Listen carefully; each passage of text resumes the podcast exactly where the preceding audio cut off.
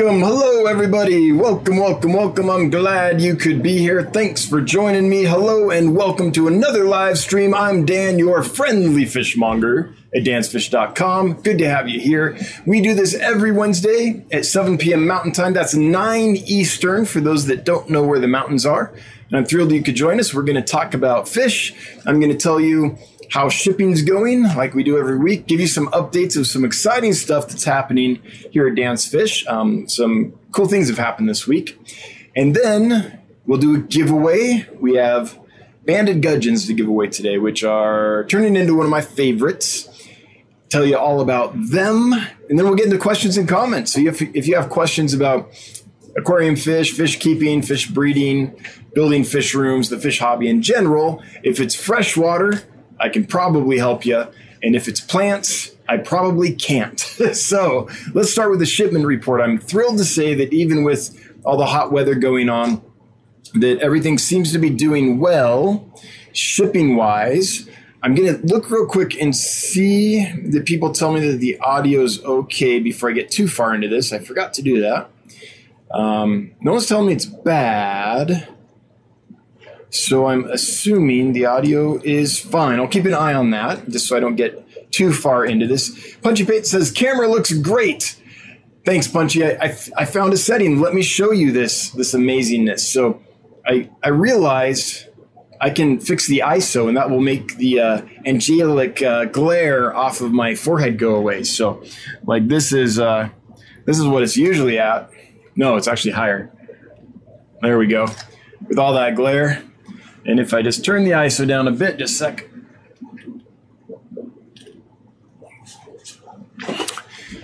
Then I look like a normal human being. It's not quite as angelic, so thank you. Audio is great, say folks. Audio is good. Okay, excellent. Let's continue then. So the shipment report, all is good. I, even with all the heat and things, no problems. Everything's arrived in good shape. Um, A couple of packages arrived a little warm. One was at about eighty-three degrees. One arrived at eighty-four, eighty-five degrees. That's getting a little warmer than I want. So we are going to do ice packs um, soon. It just depends on your area. I check your area's weather before I ship. Um, but it looks like it might be time in certain areas to start putting in some, some cold packs. So we're working on that, but everything's in good shape. And the, the best news is some of the fish that we were concerned about in the last shipment report have recovered. So the Hemichromis exul, that's the Turricana jewel, one of the smaller, supposedly more spe- more peaceful species of jewel cichlid um, that were concerned. The uh, the customer who bought those reached out to me today and said that they've recovered. They're doing fine. So that's good news.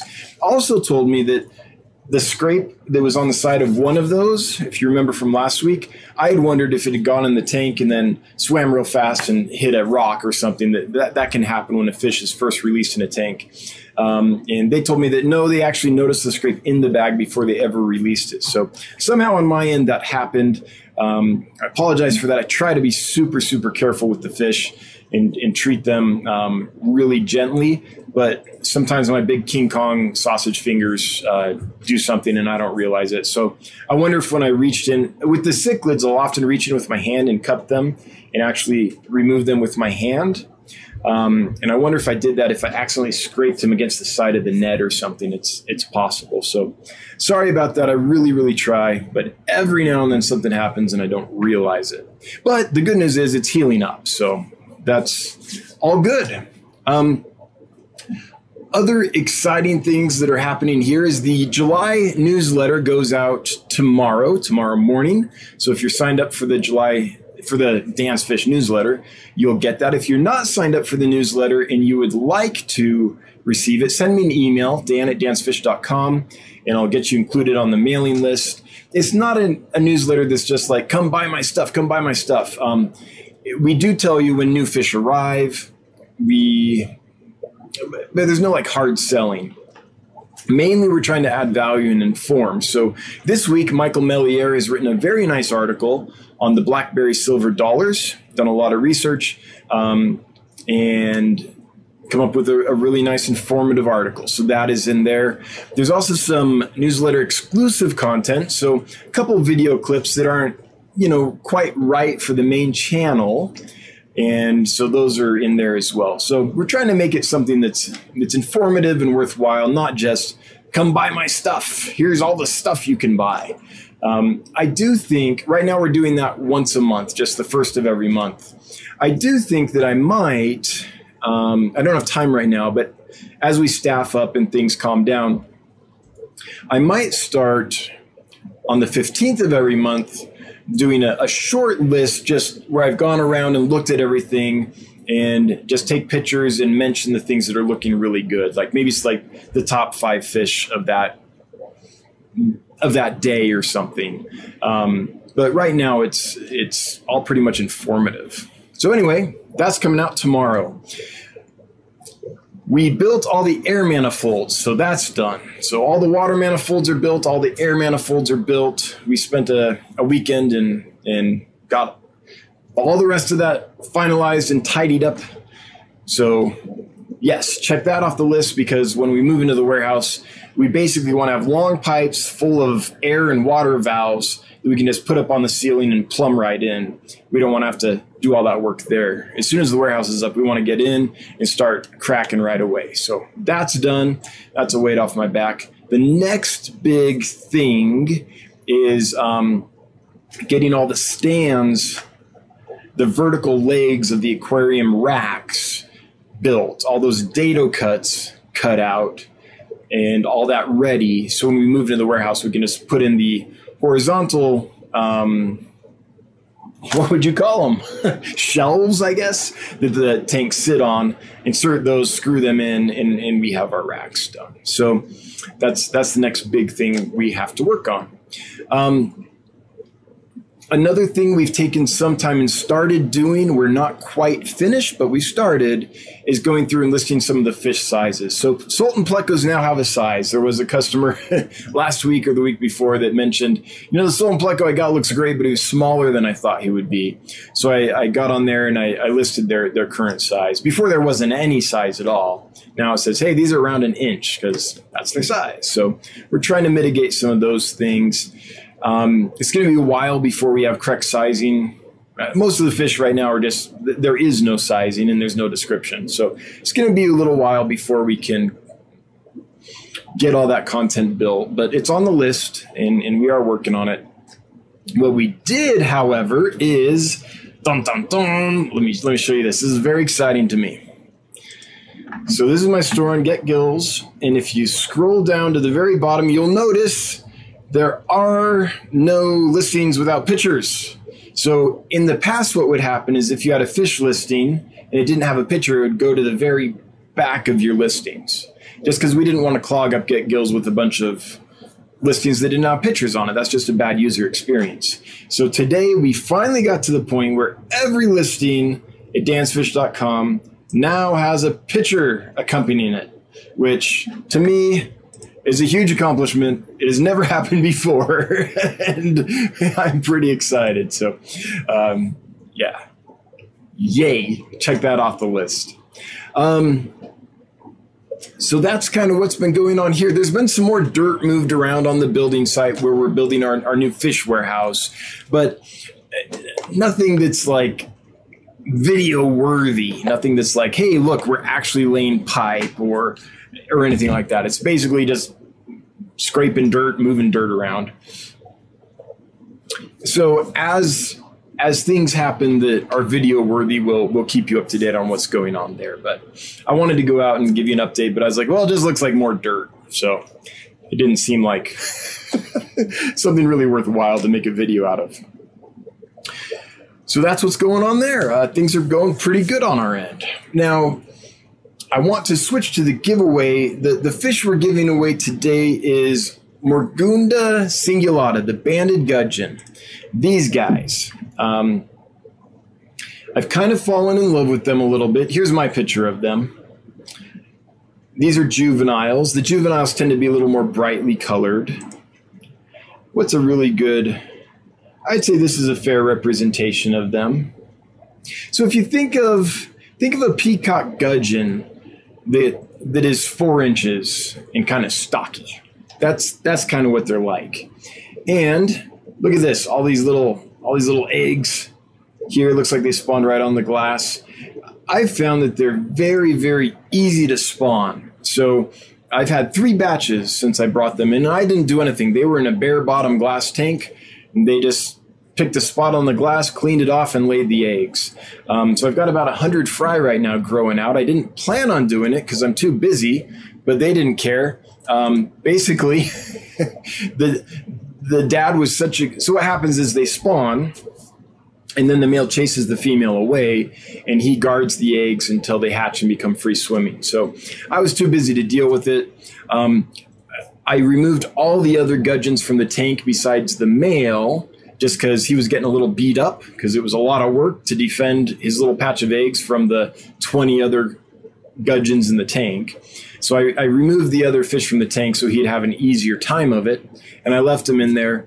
I didn't think anything would come of it. What I was going to do is let him get to the point where he was done brooding and had kind of forgot about that, let him eat up a little bit, recover from the damage from, you know, defending his nest so much, and then move him back with the others. So I was just going to leave him in there to heal up, basically. Well, a couple days ago, I went in to, to clear out the tank to put some new fish in, and I saw all these little babies swimming around, and it's been... It's probably been two weeks since his last spawn, and I haven't fed the babies. I haven't done anything. I fed the I fed the dad. I feed him like carnivore pellets and vibrobites and things. Um, so he's had some food, but I didn't put in any fry food, nothing. It looks like the whole spawn lived. They're now pretty decent sized. I just didn't realize it till a few days ago. So I've removed them. I put them in a rearing tank, and now they're getting brine shrimp several times a day. But talk about an easy, hardy fish. I've never had baby fish that were so darn hardy. I think they were just eating algae and little little organisms off the off the glass and off the sides, because there was a lot of algae on the on the tank. Um, they were just eating whatever. So, so they're not a difficult fish to keep or spawn or raise, I guess is what I'm trying to say. Um, the ones I have are about three to four inches, which is about full grown. They don't get too big. A lot of the sleeper gobies, sleeper gudgeons, can get big monster size. These guys don't get too big. They eat everything. They'll eat flakes, although I tend not to feed them flakes because they're pretty messy eaters. Um, but they'll eat them. I, I mostly feed pellets, uh, vibrobites, um, frozen brine shrimp, frozen bloodworms, and sometimes we'll take algae wafers and kind of break them up and feed them those so they get some veggies as well. There's not a food I fed them that they won't eat. Um, maybe baby brine shrimp. They're too big for that. I haven't tried anything like that. But frozen brine shrimp, they love. Um, really simple fish. Now, what I will say about them is they're a little bit ornery. So I wouldn't keep them with anything with like long flowing fins. Those will get nipped. I wouldn't keep them with anything very small. But with anything this kind of large um, and active and maybe fast swimming, I think they'd be great. They'd go great with adult angel. I'm sorry, not angelfish. I probably wouldn't keep them with angelfish because of the long fins. They go well with adult or larger size rainbow fish. They would go great with the hill trouts. They would go great with something like like giant danios. Um, think of fish that are good size and, and quick. Also, the gudgeons tend to hang out towards the bottom of the aquarium. They'll go everywhere, but by and large, they hang out mostly towards the bottom of the aquarium. And so, you know, most of those other quicker swimming fish are up in the upper parts of the aquarium. So that mix, I think, would be fine. But don't keep them with anything that's delicate or long-finned or slow feeding or anything like that. But they'd be a good companion for a lot of different fish. If you're going to keep more than one, I would say either get one. I'll send you one, a nice big four, three to four incher, fully colored, all that. Um, if you were to keep a group, I would say either one or like a nice size group to spread aggression. Kind of that cichlid rule, I think, applies here. And also, I put them in a tank with a lot of line of sight breaks and um a lot of hardscape or plants or something to have little separate territories, lots of different caves. So like if if you have ten of them, I'd put in fifteen different caves. So everyone always has one free to get to because they can be rough on each other when they're battling. So I would say kind of like treat them like a cichlid in that way.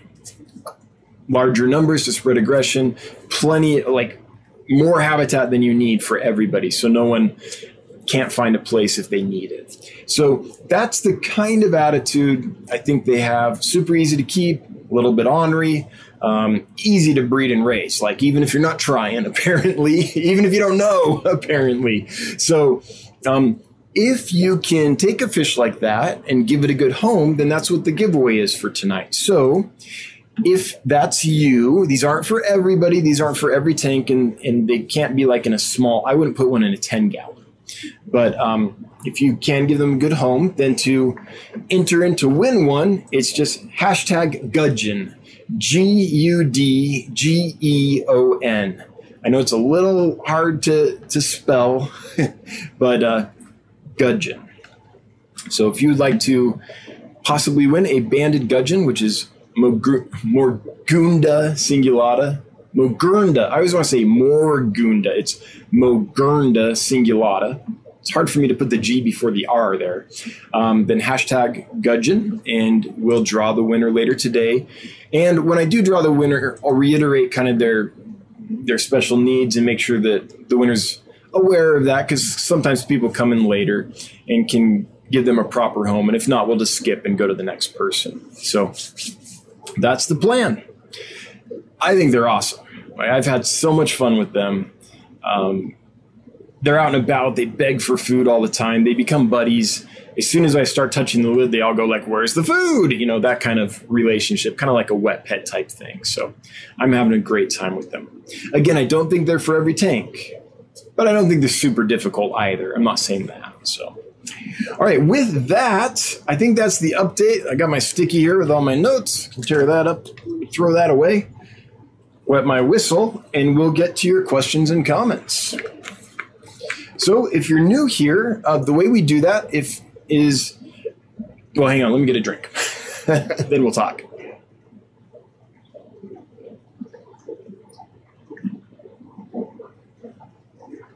Mm. Ah. Mike's Aquatics and Things. Think I will not enter, know nothing about these or where you could put them. Yeah, so that's the responsible thing, Mike. Exactly. Good on you. Um, and not every fish is for every person. Sure. Let's see here. So if you're new here, what we would like you to do is enter hash, uh, not hashtag, the at symbol and Dan's Fish. So it turns this bright orange color for me. If you have a question or comment for me, Um, if you'd like to interact, then that is what gets my attention. As I'm scrolling through, I'm looking for these bright orange boxes, which occur when you put at Dan's Fish. All right.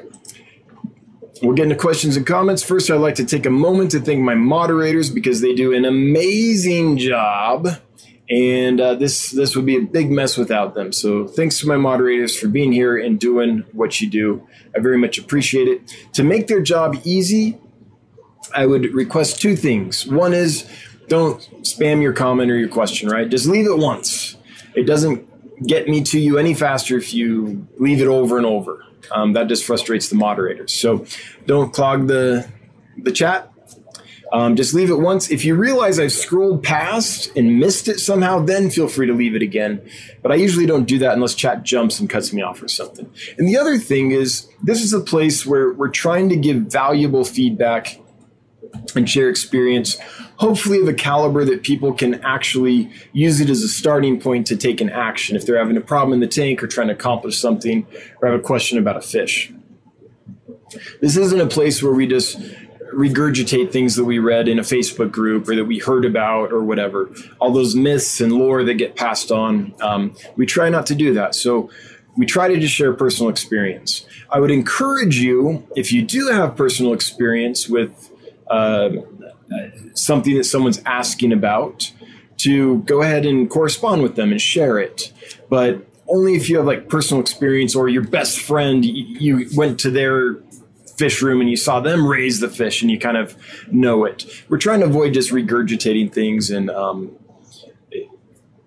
perpetuating that problem that we have in this hobby, which is just misinformation everywhere. So, so that's what we'd ask. The quality of of help we're trying to provide here is hopefully something a little more than just something we heard or read somewhere. So Peplin Creek threw down five bucks. Peplin Creek, thank you so much for the super chat. Always appreciated, never required, but it does make my wife super happy when money falls out of the computer screen. So thank you so much. It's me says, congrats on the photos, plumbing, and the dirt scraping progress. Yeah, I mean, I know it doesn't look like much, but I'm really excited when I go out there and I see like dirt being moved around. I'm like, yes, it's just dirt, but it's but it makes me happy. um, it's me. I just emptied a twenty-nine today. Just saying. Yeah, I hear you. It's like a it's like a fresh canvas, right? The possibilities are endless. Um, Kez Aquatics, letting people know that if you have a question or comment for me to highlight it at the at Dance Fish, so it turns orange. Thank you, Bob, for letting folks know that. Alexandria Rodriguez, good to hear from you. Another question about the species Achaio. So this is a killifish, Epiplatys. It's a species that was collected at the Achaio location. Pryotongalensis, but we don't know for sure, so we're just leaving it as a species, as the collection designation.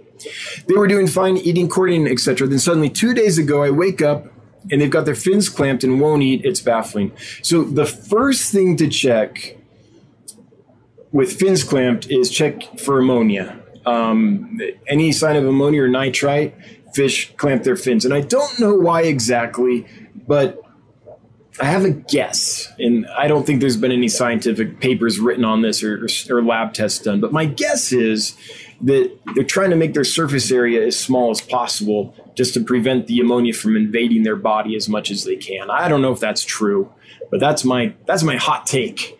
Um, first thing I would do is, is check ammonia and other parameters. The second thing, well, check your temperature first, right? Because that's super easy. If your temperature got really cold or really hot, easy fix. Parameters are the next thing, though. Ammonia and nitrite. Um,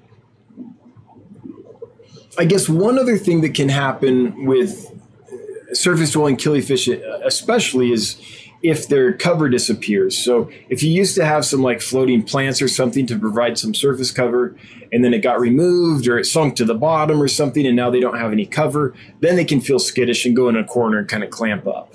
So that's something that could be happening. Um, another thing is there could be some kind of external parasite. Often when fish get attacked with ick or some other external parasites, they can clamp up. Not always, but it can be a sign. So I'd examine them very closely. I'm finding that taking a nice close-up picture of a fish and examining it, examining it, sorry, that way, Um, I can often see things that I can't see with my naked eye, so that might be worth checking out. Those are the first things that, that I would look to, um, with parameters being, in my experience, a very likely culprit. And by the way, that's not a dig on you as a fish keeper. I, I think sometimes take, people take it personally when it's like, well, your parameters might be off. No, I take good care of my fish. That's perfect. Why am I showing this? Sorry, how long have we been on that screen? Um, And it's not meant at all as a dig to the fish keeper. I have parameters that go wonky, not all the time, but every now and then it'll be like, these fish just aren't acting quite right. It happened with my Bolivian rams a few weeks ago. Um, they were doing great. And then one day one was dead. And I thought, what is going on? We checked it. Guess what? There was a little ammonia spike. Who knew? Like, that tank has been up and running for a long time. So, um, things can just happen. So happens to the best of us. It's not a dig at the fish keeper. Um, and it often is the culprit. So give it a check. That's my best ideas with the information I had, Alexandria. Looks like Swamp Thing throw down, throw, throw down, threw down five bucks. Thank you, Swamp Thing. Peplin Creek and Swamp Thing. If you, if you had a comment, it's not letting me read it. It's just, it's just saying, hey, five bucks. Hey, five bucks. But usually it'll show the comment here if you left one. So hopefully a little later it'll show that. I'm not trying to not answer if you had a question or comment. I just can't see it. But thanks for the moolah. Always appreciated. And, and every little bit helps. We are we are a startup here. And uh, so we're on ramen wages. So we do appreciate every bit. New Mexico Aquatics. Hey, little Bobby. My wife said, tell Dan that your birthday's coming up so that you could win those fish. I told her that it's not the giveaway. That that's not the way the giveaway works. Yes. Um, oh, I guess I could mention that. I had a birthday recently, so that was fun too. That's another fun thing that's happened recently. I'm forty-three now, which seems unreal. Until I look at my kids and how grown up they are, and I'm like, oh yeah, I guess, I guess it's true. Um, Alexandria Rodriguez. Oh, okay, good. Ammonia is zero, nitrite zero, nitrates under twenty, pH seven point four, K H is eleven, moderately planted, sand substrate. I've golden wonders in an identical tank who are great. Sure. Um, the I guess check off parameters, and my best ideas are the other ones I mentioned then. Um, Cancer Aquatic says, I wonder if they'd mix with my peacock gudgeon.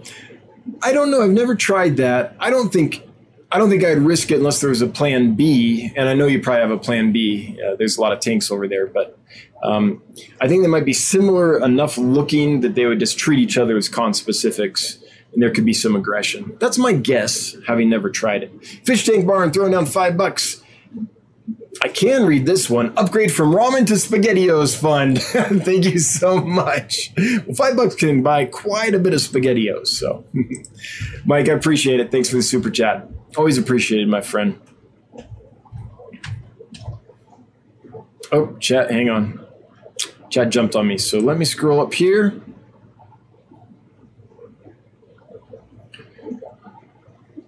Just half a second while I find where we were, because things moved on me. Deuce the noob.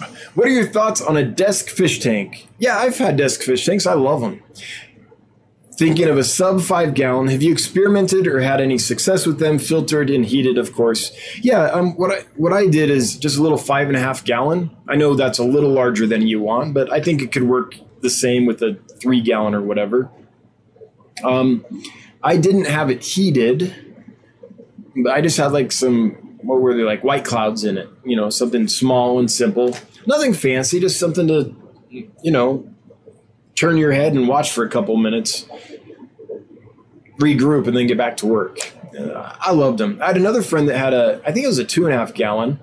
Um, I forget what kind of filter he had in it, but he had a filter and all that. And he had a pair of Betta Alba, Alba Marginata. Um, let me show you this. This is a cool fish.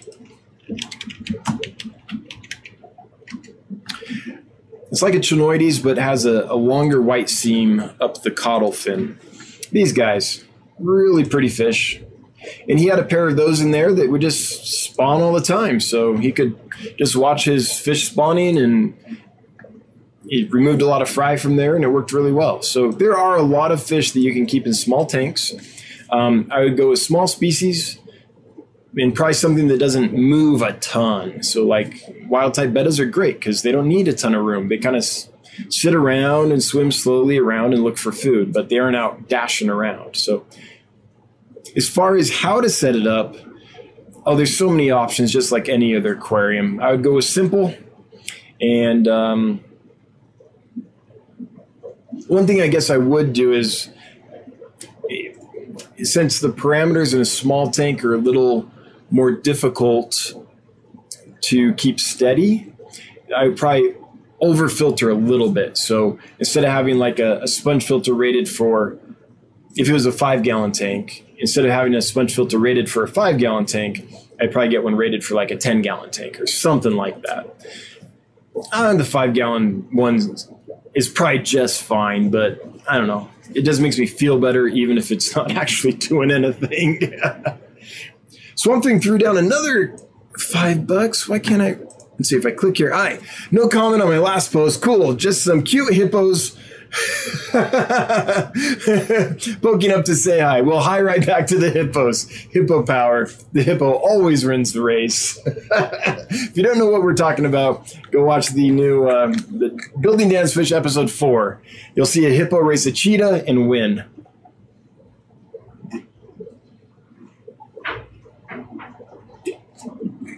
Alrighty.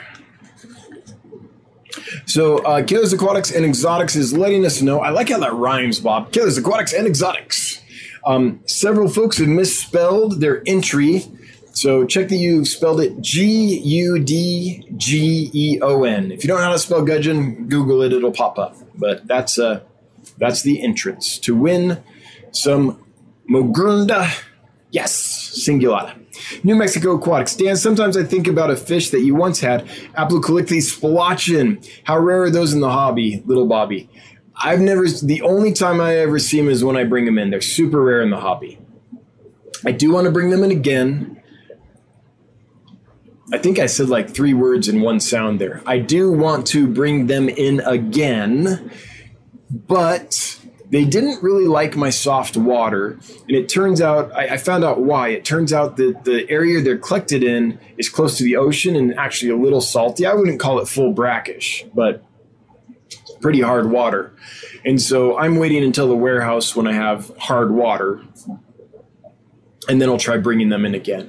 I just, I liked them. They did fine. There was some stress though. There was, it took them longer to stabilize and, and everything than a lot of the other fish I brought in. And I think that's why. If they came from an environment with quite a bit of hard water and a little bit of salt, you don't need to set up a brackish water tank for them. That's not what I'm saying, but they're coming from that kind of hard, mineral-rich water. Um, then to go straight in my soft water, it, it was just a little hard on them. So they got through it. I know how to nurse fish through that. It's just extra work and not as fun for them. So I tend to not do that. But when we get the warehouse in, I, I do plan to bring, bring in more spilochin. I love their bright orange eyes. They're a neat lamp eye. Um, and I've liked them ever since I was a kid. Um, Jorgen Scheel printed a book that I grew up with that I loved called Killifish of the Old World. Um,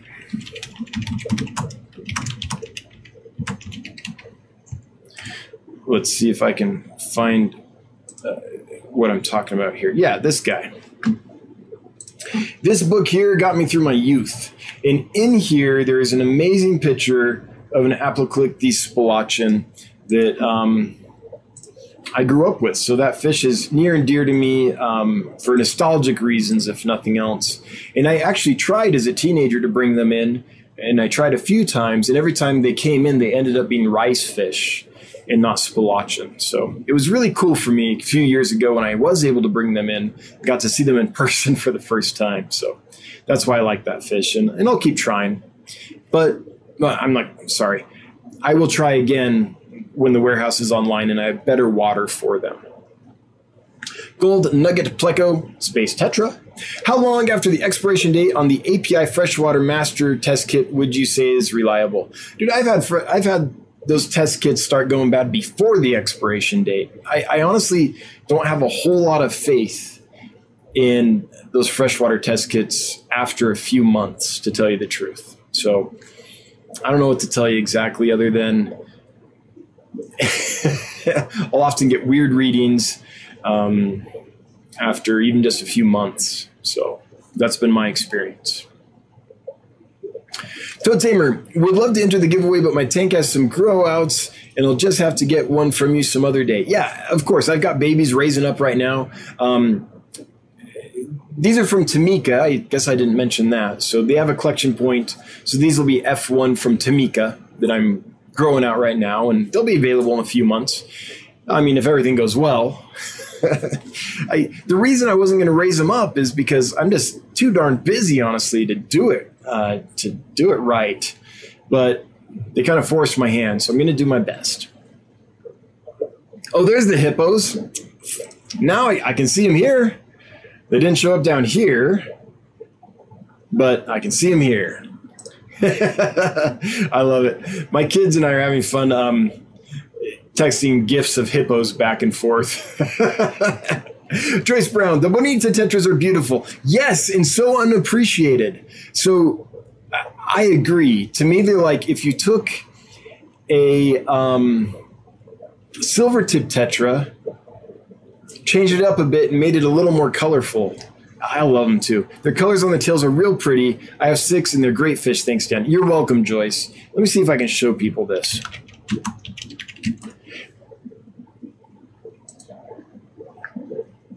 Let's see. Ah, the pictures just don't do it. Let's see if I can find a decent picture.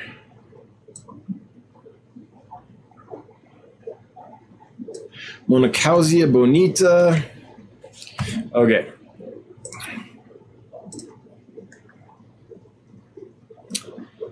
Kind of. Well, this one's been color corrected. They aren't. Or, they are not red on the tail like that. They're like they're orange like this. And I think what this picture is trying to do is show the difference between male and female. The males have more of an orange tail than the fem or a reddish tail, and the females is more yellowish.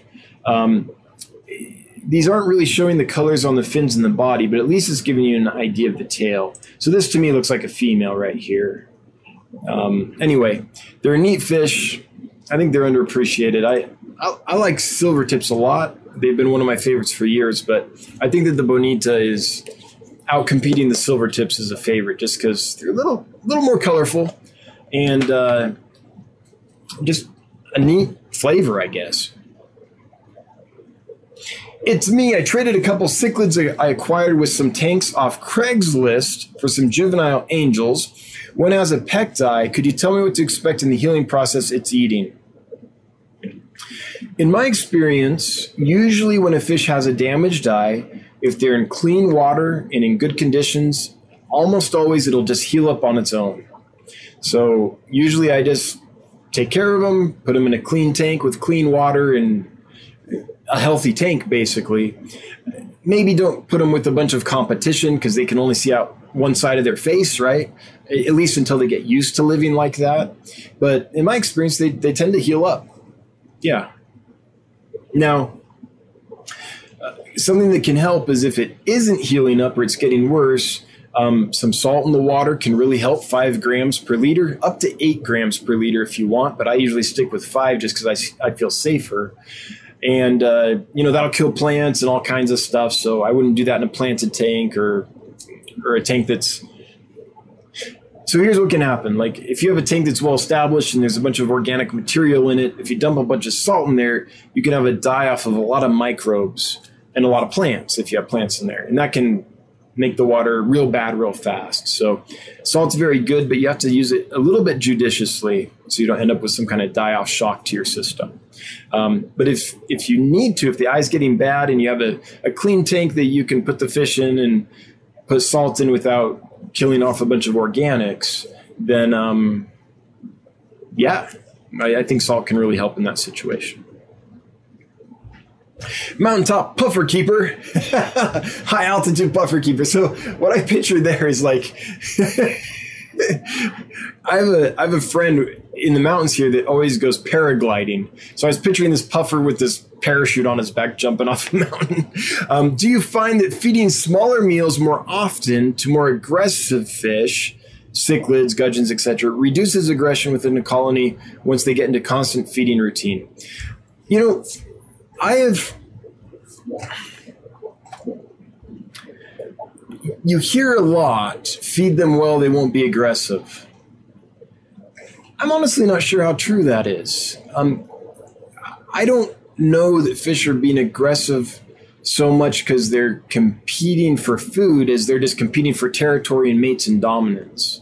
So I honestly haven't noticed that a tank of well-fed cichlids is less aggressive than a tank of cichlids that aren't fed as well. And I've I've I worked in a facility with literally hundreds upon hundreds, a ten thousand square foot facility just stocked with cichlids um, at one point in my life. I've, I've seen a lot of tanks full of cichlids. I haven't noticed that. Now, if a fish is smaller and is seen as a possible food item, then yeah, there can be like food related aggression. And, and I've even bought into that on occasion and, and probably said it a time or two, but I was thinking about it the other day and I was like, you know what, because I have some cichlids here and I was like, what can I do? There's some aggression going on. Um, and I was thinking about it, and no, in all the tanks full of cichlids I've experienced over my life, fed well, they would be aggressive to each other. Fed poorly, they would be aggressive to each other, right? It, that didn't seem to be the factor. So I'm honestly not sure, mountain, mountaintop puffer keeper, if that's the case or not. Maybe it is. I've never, I don't know of any test that's been done on it or something, but just anecdotally, I guess I'm questioning if that's a true thing or not. Totally could be, but anecdotally, I haven't seen it in action. Now, I suppose there there might be some times when a fish gets so hungry it just starts nipping at another fish because it's hoping to get some nutrition, I guess.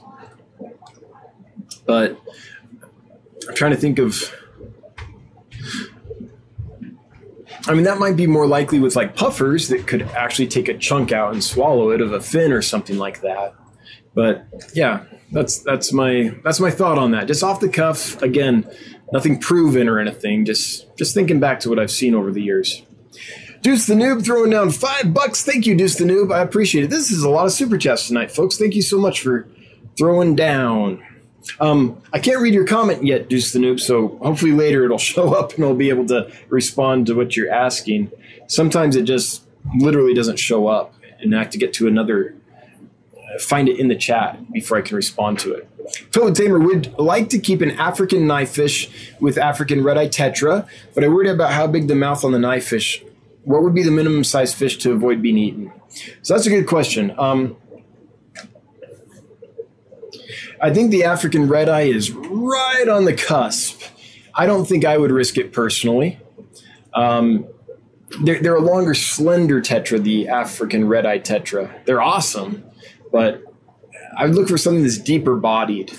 So I'd probably look for something that's at least like three times as deep bodied as the mouth of the knifefish opens, just so it's not seen as a prey item. Something like that is what I would eyeball when I'm trying to pick that tank mate. So um, they might be perfectly fine with African red-eyed tetras, but just that long, slender shape of the red-eyed tetra worries me a little bit.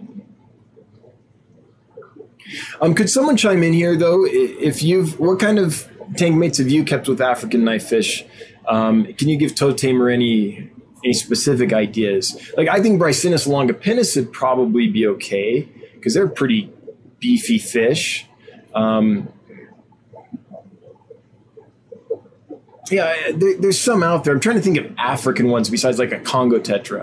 And there definitely are some out there, but I'm so bad with the names of the African tetras. I'm, I'm having trouble identifying them, but there's a few that get two, three inches and are, are pretty round shaped, instead of kind of the long, easy to swallow torpedo. It's me says, thanks. Hey, you're welcome. Hope it's helpful.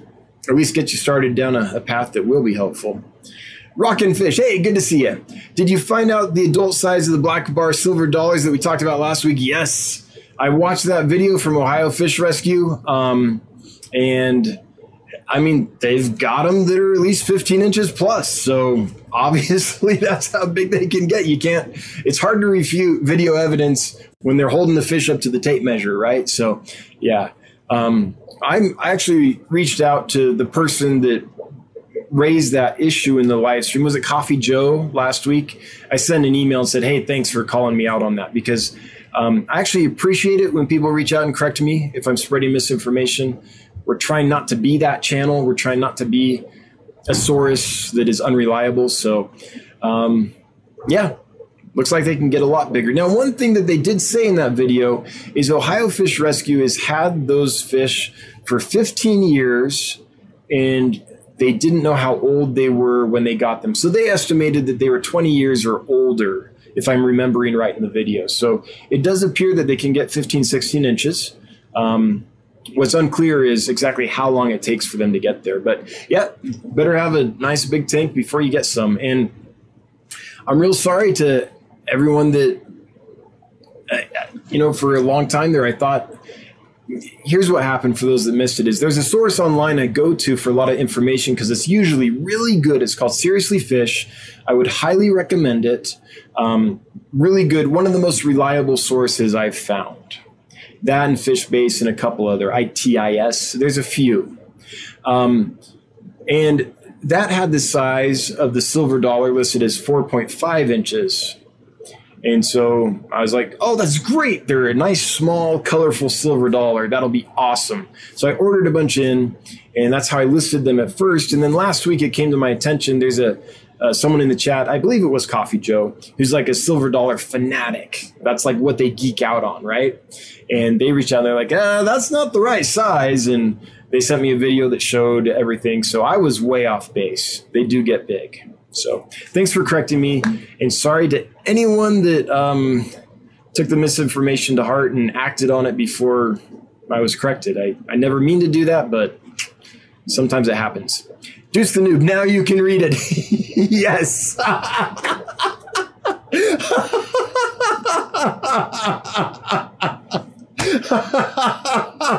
That's funny. So... Deuce knows exactly what's happening. So I got this Deuce the Noob super chat down here, right? It showed up down here a while ago.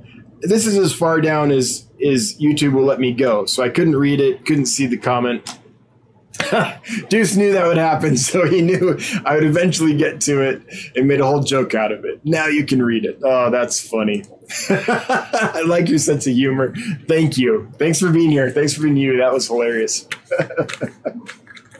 um, One moment while I wet my whistle here.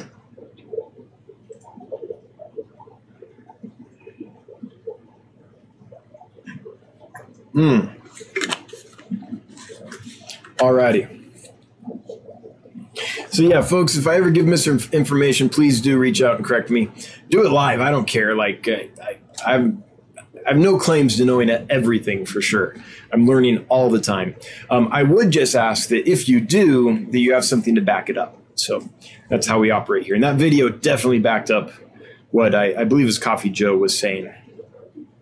Jack Furness, how often do you get Tetraodon baileyi? I don't think I've ever got Tetraodon baileyi in. Um,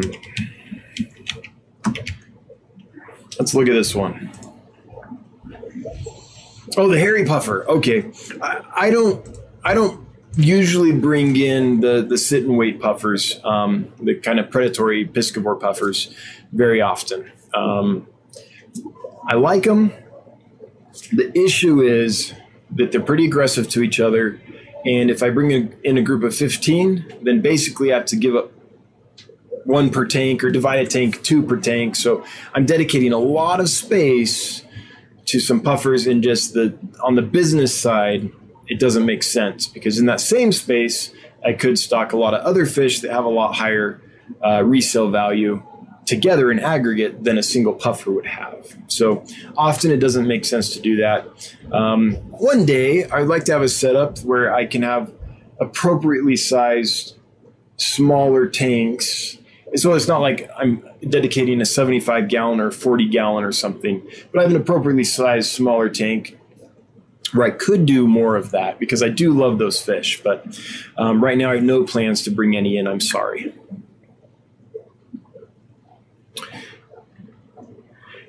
Wait a moment. I think I reached the bottom of the chat. Holy cow. I think I did. I think we're getting there. This might actually happen.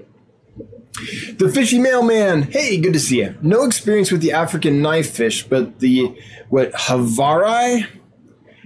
Gymnotus havari. Is that the, um, that awesome, like, banded knife fish? Let's take a look at this. Oh, whoops. I can't do it there. Hang on. I'm getting there. Yeah, check this beauty out. Man, isn't that something? Whew, tiger knife fish. That's the one. Oh, that's a pretty, pretty fish. Like, look at this thing. Oh, that's that's a different species, same genus. But either way, I mean, look at these. They're awesome. Oh, man. One day, one day. Um, so he's got one of those, and he's eating some adult endlers, some snails. South American knives are not very safe fish. Right. Yep.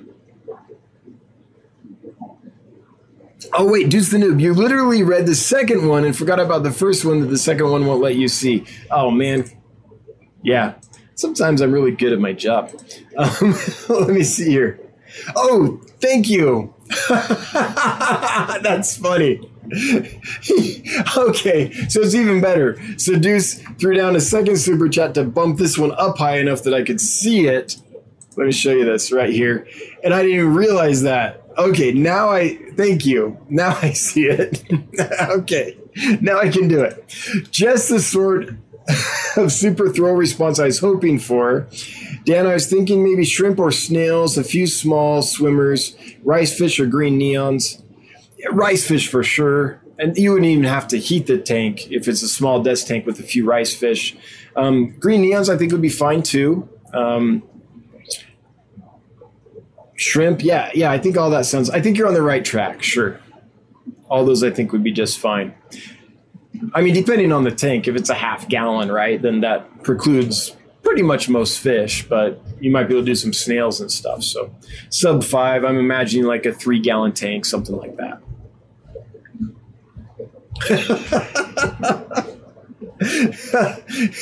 It was a better joke than I realized. Oh man. Okay, I'm going to try to say this. Forest Kuykendall, or is it Kuykendall? I can go with Kuykendall. When will you be listing the Celestial Pearl Danios? Oh, I be- did I not? They're fat and sassy and ready to go. So if I didn't, then I will do that right now. Let's see here.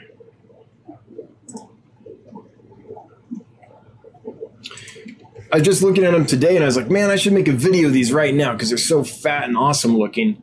Um, I, I can, I don't have time, but. Oh, I apologize. I thought those had listed. Let's see here. Um, they're about half an inch, these guys. See, we're trying to do sizes. Give or take a bit. Some are a little less.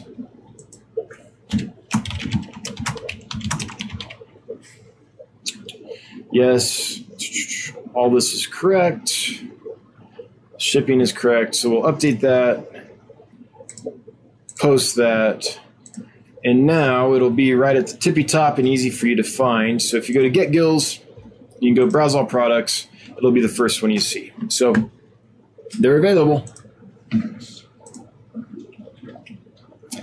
Thanks for asking. I, I this whole time I thought I thought I listed them a while ago. So. Apparently. Did I mention sometimes I'm not great at my job? Deuce the noob, that's why we're here, because you're that good at your job. That's right. My entire strategy is surround myself with smart people because there's days I ain't got it.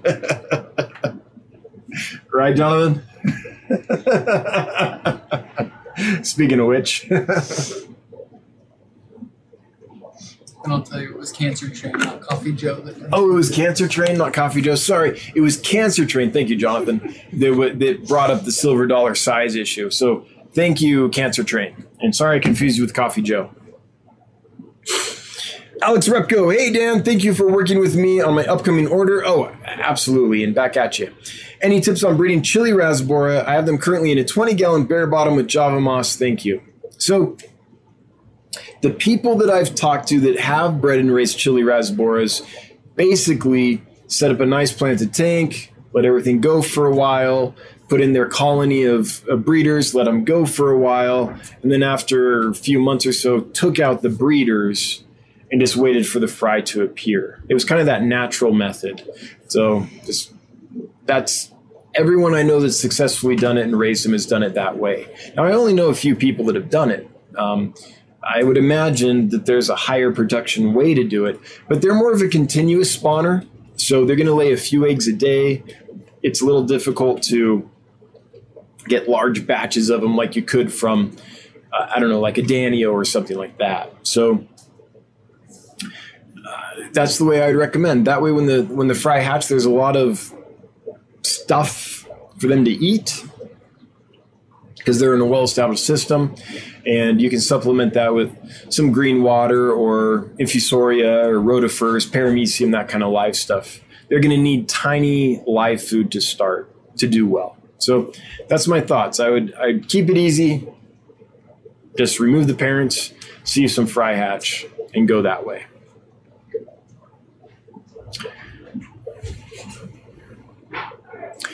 Alrighty, and good to hear from you, Alex. twenty gallon bare bottom of Java moss. Yeah, if there's a lot of Java moss in there, um, that's probably a good start. You probably don't need gravel if you've got a, a bunch of Java moss down there. Skipper's Aquariums. Oh, wait, someone's putting a front. Wait, Mike's Aquatics and Things wrong. Cheeks. Uh, I came in too late in that conversation to know what we're talking about. Skipper's Aquariums. Update, the blue Akara and African butterfly fish are doing great. Thank you very much. I'm glad to hear it. That's great. Man, both those species have been just very good to me. They're pretty awesome. In fact, these guys spawned again last week, but I ain't got no more room for more electric blue Akara babies, so I, uh, I let them become snacks, sadly. Forrest Kai Kendall. Okay, thank you, Forrest. Forrest Kai Kendall. Forgive me if I forget that in the future. Deuce the Noob, you definitely already had the C P Ds listed. I did? Oh, shoot. Did they sell? Okay, hang on. I got to check something. Did I just list them again and oversell them? Maybe I s- sold out and didn't realize it. Hang on. I got to check something.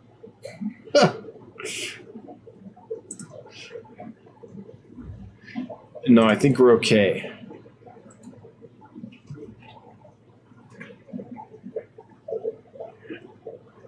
I think we're good. Deuce the Noob. So now I'm wondering, okay, I just got to check some people. I just want to make sure that they didn't sell out sometime in the last little while. I didn't realize it. And then I just listed them again and they aren't actually available. Nope, they're available. Let me keep going here just for a sec. Um, Celestial. Yeah, we're good. Okay, we're fine. Fine, fine, nothing to see here. All good. Okay, everything's good. They're available, and they're actually for real available and in stock and not oversold, it looks like. Fluffy boy, how easy are archerfish to keep? Not interested in keeping them now, but possibly someday. Also, what are your thoughts on glowfish?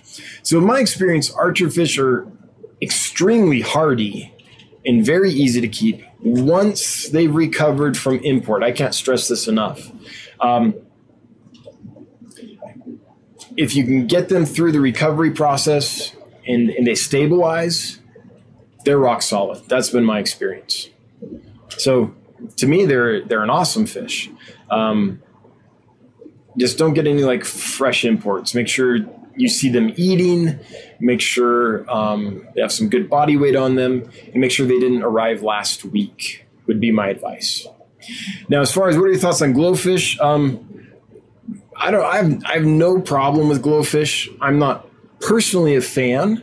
Um, there, there's very few fish that I like, just personal taste, and not at all the way anyone else has to think or feel about this, but there's very few fish where I like the morph better than the natural fish. Like take Epistos. My favorite Epistos, like a McMasteri, is just the wild type McMasteri.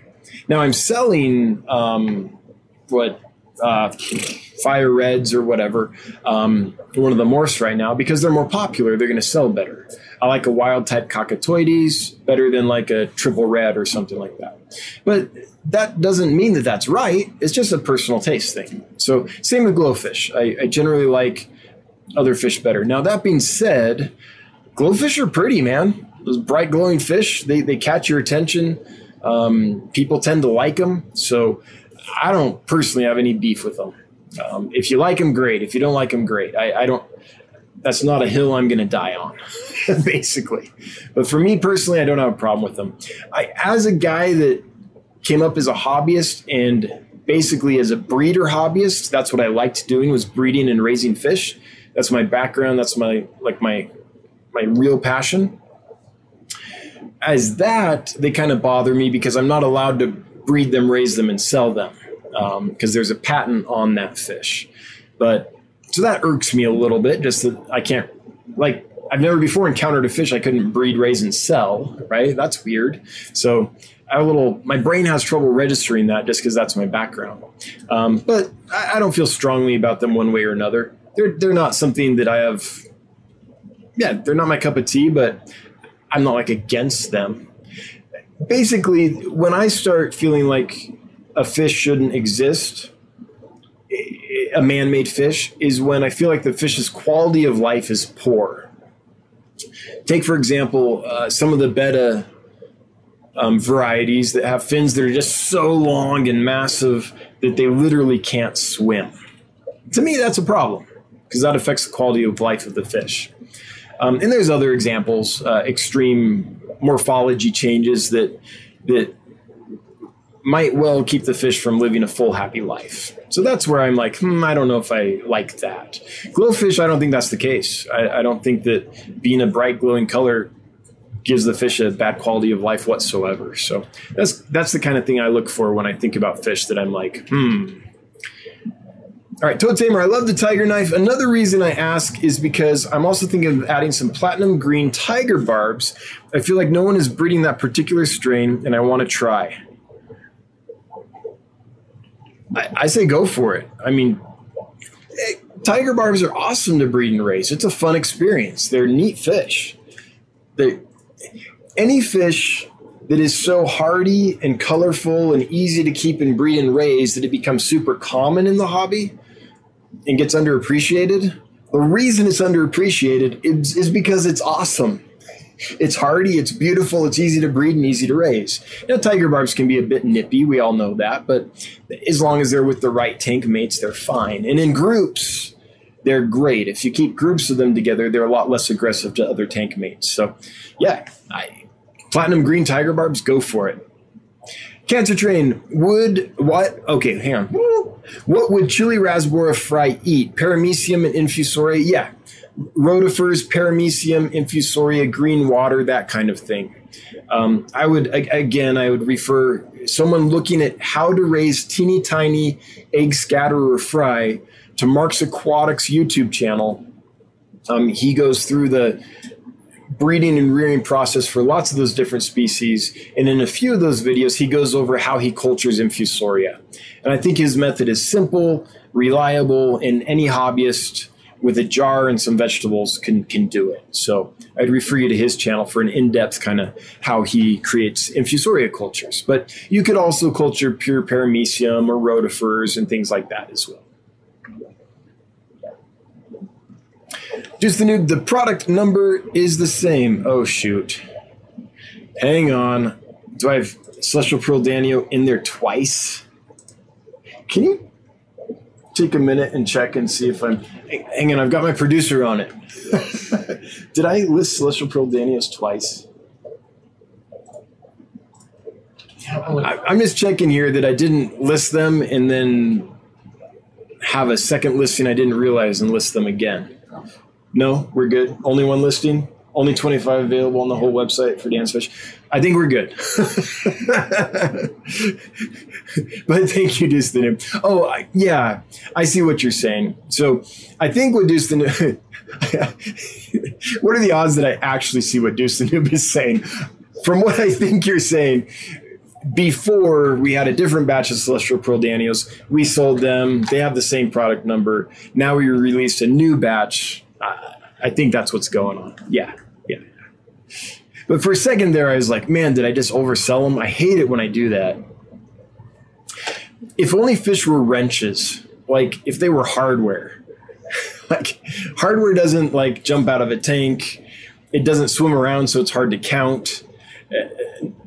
If you have a hundred wrenches, one or two are not going to die on you. Like it's a lot easier to keep that inventory accurate.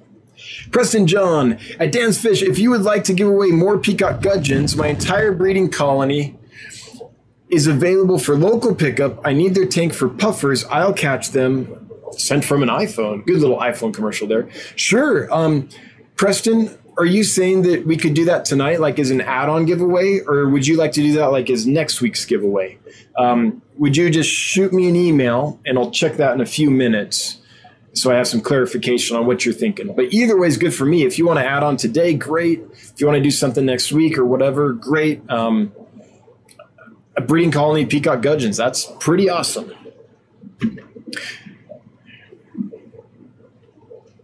Oh, this is interesting. Orange Cones is talking to Alex saying, I did find that they ate their fry. They didn't eat their fry much if they were well fed with lots of floating plants. The fry hung out on the surface among the plants. Just be careful with siphoning the water near the surface. Okay, cool. That is good to know. Cancer Train, does Jonathan have a background in fish? Yes. I mean, he grew up with me. He hung out in the fish room a lot. Um, his main background is he's a software engineer. But, um, yeah, he keeps several tanks at his house and grew up with fish um, for sure. How would you describe yourself? Hang on. Let's ask Let's ask the guy himself. Loud. Hold on. Can you even hear? Yeah, yeah, yeah we can oh, hear okay. you. There you go. Um, I am not like Dan, as in I don't know any scientific names. I just like fish. So I've got some cichlids. I've had some guppies and different rainbows and just, I don't know, a little bit of stuff, but not. Dan was the guy who, growing up, would use a whole room in the house and be like, Mom, I'm going to move in with my brother so I can use my bedroom as a fish room. So uh, that wasn't me, but that's cool. I do have fairy shrimp in my pond back home, though. My kids just sent me a picture, so that's pretty cool. Anyway, that's all. There you go, Cancer Train. Yeah, so he's bringing up an incident growing up where um, I convinced my brother, another brother, that we were going to share a room and move in together. So my bedroom would free up so I could fill it with fish tanks. There was a lot of shady dealings going on to support this hobby. I remember that. So yeah, Jonathan enjoys fish and he's kept them and been exposed to them his whole life. But um, so I'd say an appreciator of fish, not necessarily like an uber nerd, uh, maybe is the way to put it. But but he knows a, a lot more than a lot of people. So, Deuce the Noob, simple. Instead of the El Plecos, you need to breed and create the wrench fish. That's right. There, there's a T-shirt. The wrench fish. Oh, man. Yeah, I mean, it would be nice if fish stayed still and you could count them and if the inventory didn't change and all that. Is Ginger Graves here? Hey, Ginger, good to see you. I'm glad you could join us. Thanks for being here. So I would like to real quick take a moment to talk about the giveaway because we are giving away a banded gudgeon, um, Mogurnda singulata, but, but, but, they have some special care requirements, and so they're not a fish for everybody. So I, I would ask that you don't just be like, free fish, sign me up, because these, these need a home that can actually care for them. They're awesome fish. They're very hardy. They get about four inches full grown. The ones I have right now are three to four inches in that range. They eat anything. They're hardy. They breed and spawn and raise their young very readily. They're not a difficult fish. The thing to know about them, though, is they're a little bit ornery. So I think of them as like cichlid light. So not like a horribly aggressive cichlid, but if you do decide you want to get some, I would get one, which is what the giveaway's for, or I'd get a large group of them to share the aggression around. The other thing is they're nippy, so I wouldn't put them in with anything with long flowing fins. I wouldn't put them with angelfish or guppies with fantails, or, well, they'll just swallow a guppy easy, but um, nothing slow and timid. They're amazing tank mates for rainbow fish. In fact, in the wild, they share habitats with rainbow fish. Um, so good sized adult rainbow fish in a group would do well in a tank with a group of singulata. I think that would be a match made in heaven, actually. Um, hill trout, same thing. Giant Danio, same thing. So anything like that, where they're with fish that are don't have long flowing fins and are, you know, of good size, and aren't like shy and slow swimming or have long fins, but kind of fast swimmers and things like that. So if that's the kind of home you can provide for the fish, then I would encourage you to enter the giveaway, which is hashtag gudgeon, G U D G E O N. Um, and if if that's not the type of home that you can provide, if you don't have the right tank mates or whatever, uh, and by the way, you can keep a gudgeon by itself. It's going to be perfectly happy if you just have a spare tank and no tank mates. But um, I'd hate for you to get it, put it in with your guppy colony, and then be like, what happened? All the guppies are gone or shredded, or with your prize angelfish, things like that. So if you can give it a good home, feel free to enter the giveaway. And if you can't, um, you know, please bow out so the fish doesn't go to a home that isn't prepared for it. All right. Marie Z, take a picture and blow it up to count them. Oh, the shrimp. Yes, that's a great idea. That's actually how I count uh, new fish when I first get them is I take the bag of fish, I put it in a bucket, I quickly snap a picture of the bucket full of fish, and then I put them in the tank. And later I can count the the fish in the picture of the bucket, because it's almost impossible to get an accurate count of a bag full of moving little fish, right? Or even in an aquarium, you put a couple hundred fish in an aquarium, good luck counting them. That's, that's not going to happen. Toe Tamer, I don't know if he's here, but I think Hoon Aquatics has Singulata in with rainbows. Yes, absolutely. In fact, I think a lot of uh, rainbow fish keepers like keeping different, like purple spotted gudgeons and, and different gudgeons in with rainbows, just because it's a, it's more like they would have in their natural habitat, right? It's, it's gesturing towards the bitope type aquarium thing, stocking. Um, but yeah, I believe Hoon does. In fact, I can't remember. I did I? He might have got them from me. I can't remember for sure. But so for those that don't know, there's a great Um, group on Facebook called Rainbow Fish Live, where Hoon and other rainbow fish geeks hang out and um, talk all things rainbow fish along with their companions and what they can be keeping. And I saw that post, Toad Tamer, um, on Rainbow Fish Live a while ago when, when Hoon posted it. Orange goes, there's an app for counting. Yes, and I use it. It's called J Image, I believe is the one I use, and laboratories use it for counting like blood cell counts and things like that. Um, I forget who, but a while ago, someone on this live stream, um, Jesus, got to be a year or so now, mentioned that, and that changed my life. So thank you again to whoever you were that mentioned J Image and got me started on that, because now I take the picture and then I use a little clicker and it counts for me, and that's how I get my, my inventory counts when I first get the shipments in. So yeah, trying to do it by hand or without an app to help you is is a, a nightmare. So it, that has changed my life. Michael Machos, Machos, sorry, had to pull my male G B R, German blue ram, last week, and the female died yesterday. Wolf did a great job with the free swimmers, day sixteen and going strong. Wait, did I say, did I read that wrong? Had to pull my male G B R last week and female yesterday. Okay, no one died. Both did a great job with the free swimmers, day sixteen and going strong. Awesome. I'm glad it's working out for you. That's great. I, I remember there was some concern last week. That's it's like, wait, did someone die? Um, so I'm glad they're doing well. Awesome. You got them past the hard part. They're probably on to baby brine shrimp right now without any problem at all. And as long as you can keep food in front of them, they should do great. It's just a matter of time now. Cheers.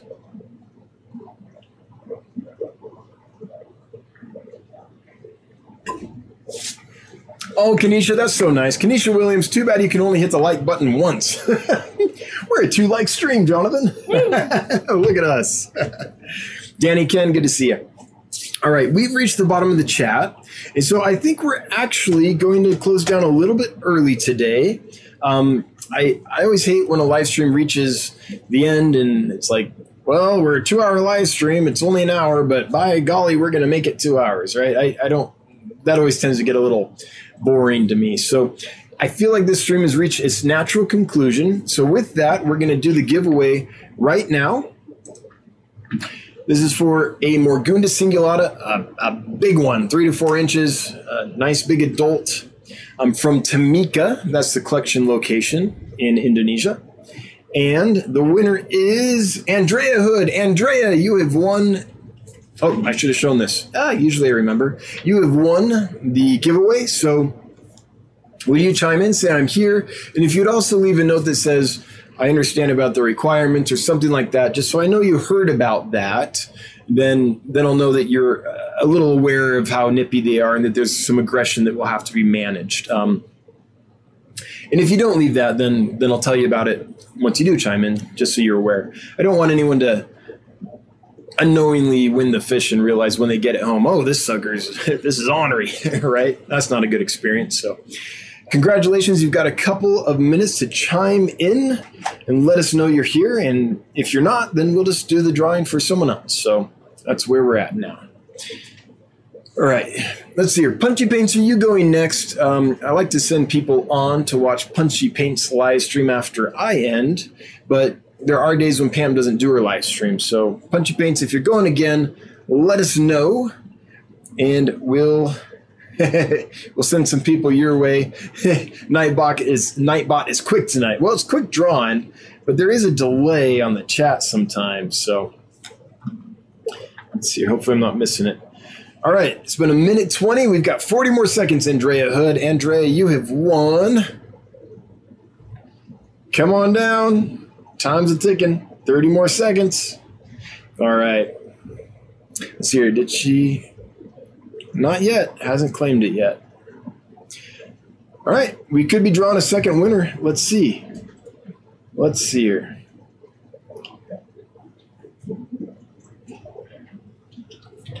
Hey, Gonzalez, what you doing? You up to shenanigans? All right. We are going to draw again, folks.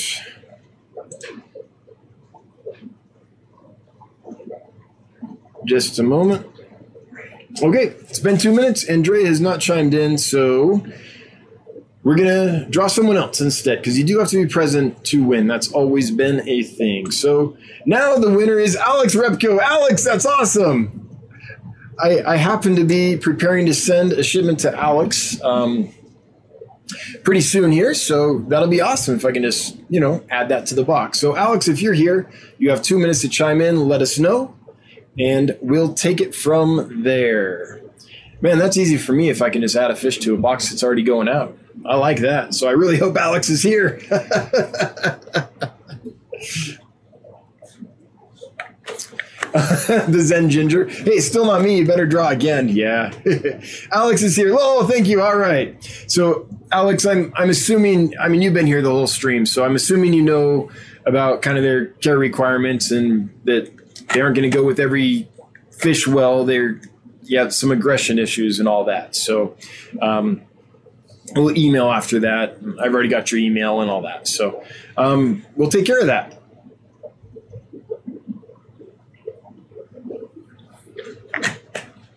All right. Well, hey, that's good news for me. That makes it super easy. Add a fish to a box. That's simple.